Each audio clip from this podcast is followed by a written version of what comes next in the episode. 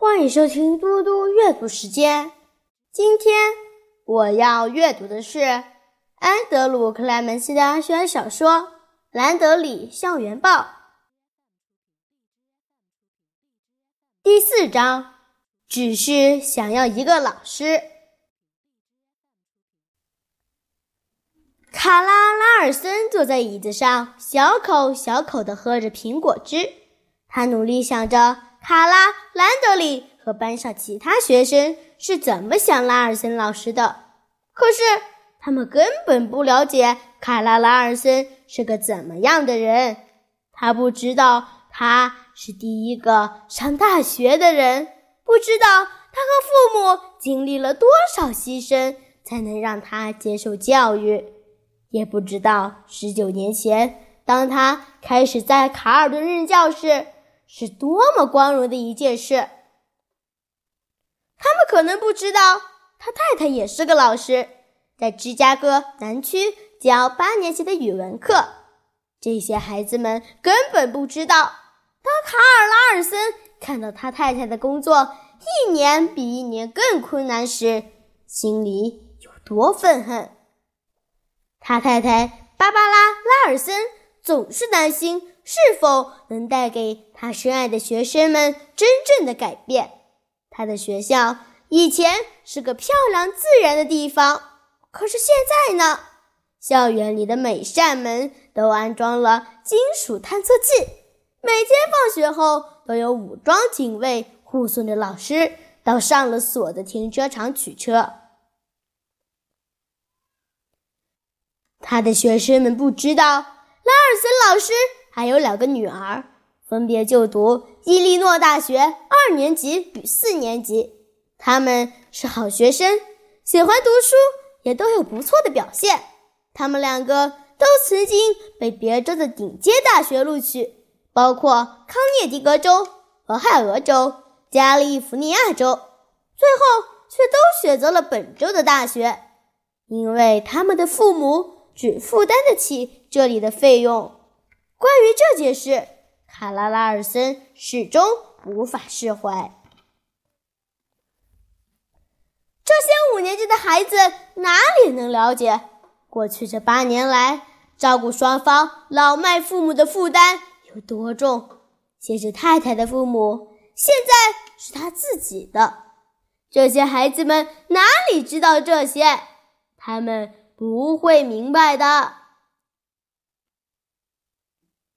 所以，他坐在那里，在那个星期五的下午，坐在昏暗的屋子里，等着他太太从下班高峰时间的塞车车阵中回家。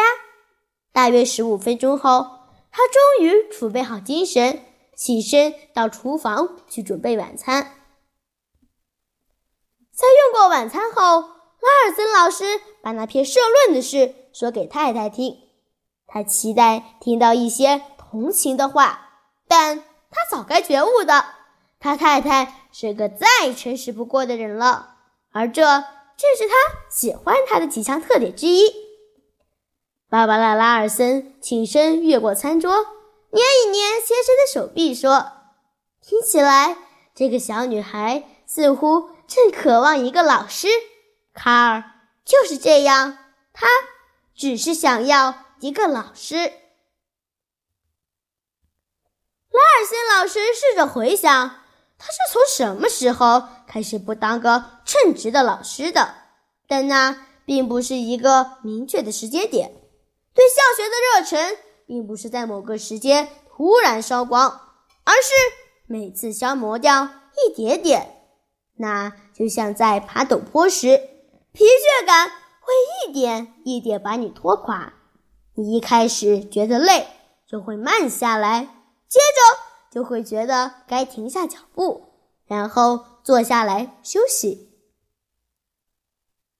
这就是卡拉拉尔森的感觉：负担过度，而且沉重、沮丧。有好几个早上，他几乎起不了床，而现在却迎来了这篇社论，遭受到这种方式的批评，似乎。不太公平。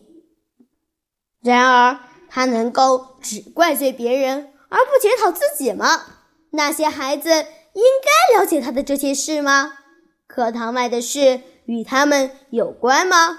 斯佩尔曼老师，就是叫做美宝的那位女士，有个会喝酒、有多毛凹凸的丈夫。这又关小卡尔拉尔森什么事？在学校里，美宝是斯佩尔曼老师，而且他是个好老师。卡拉拉尔森明白了，唯一能够使他与学生们有所交集的，就是学校教育这件事。这些孩子们不需要卡尔拉尔森的人生故事，他们需要的是拉尔森老师。于是，经过这个周末，卡尔拉尔森逐渐面对了事实：兰德里的文章说的没错，拉尔森老师。的确有所过失，而且卡尔拉尔森知道他必须要采取行动了。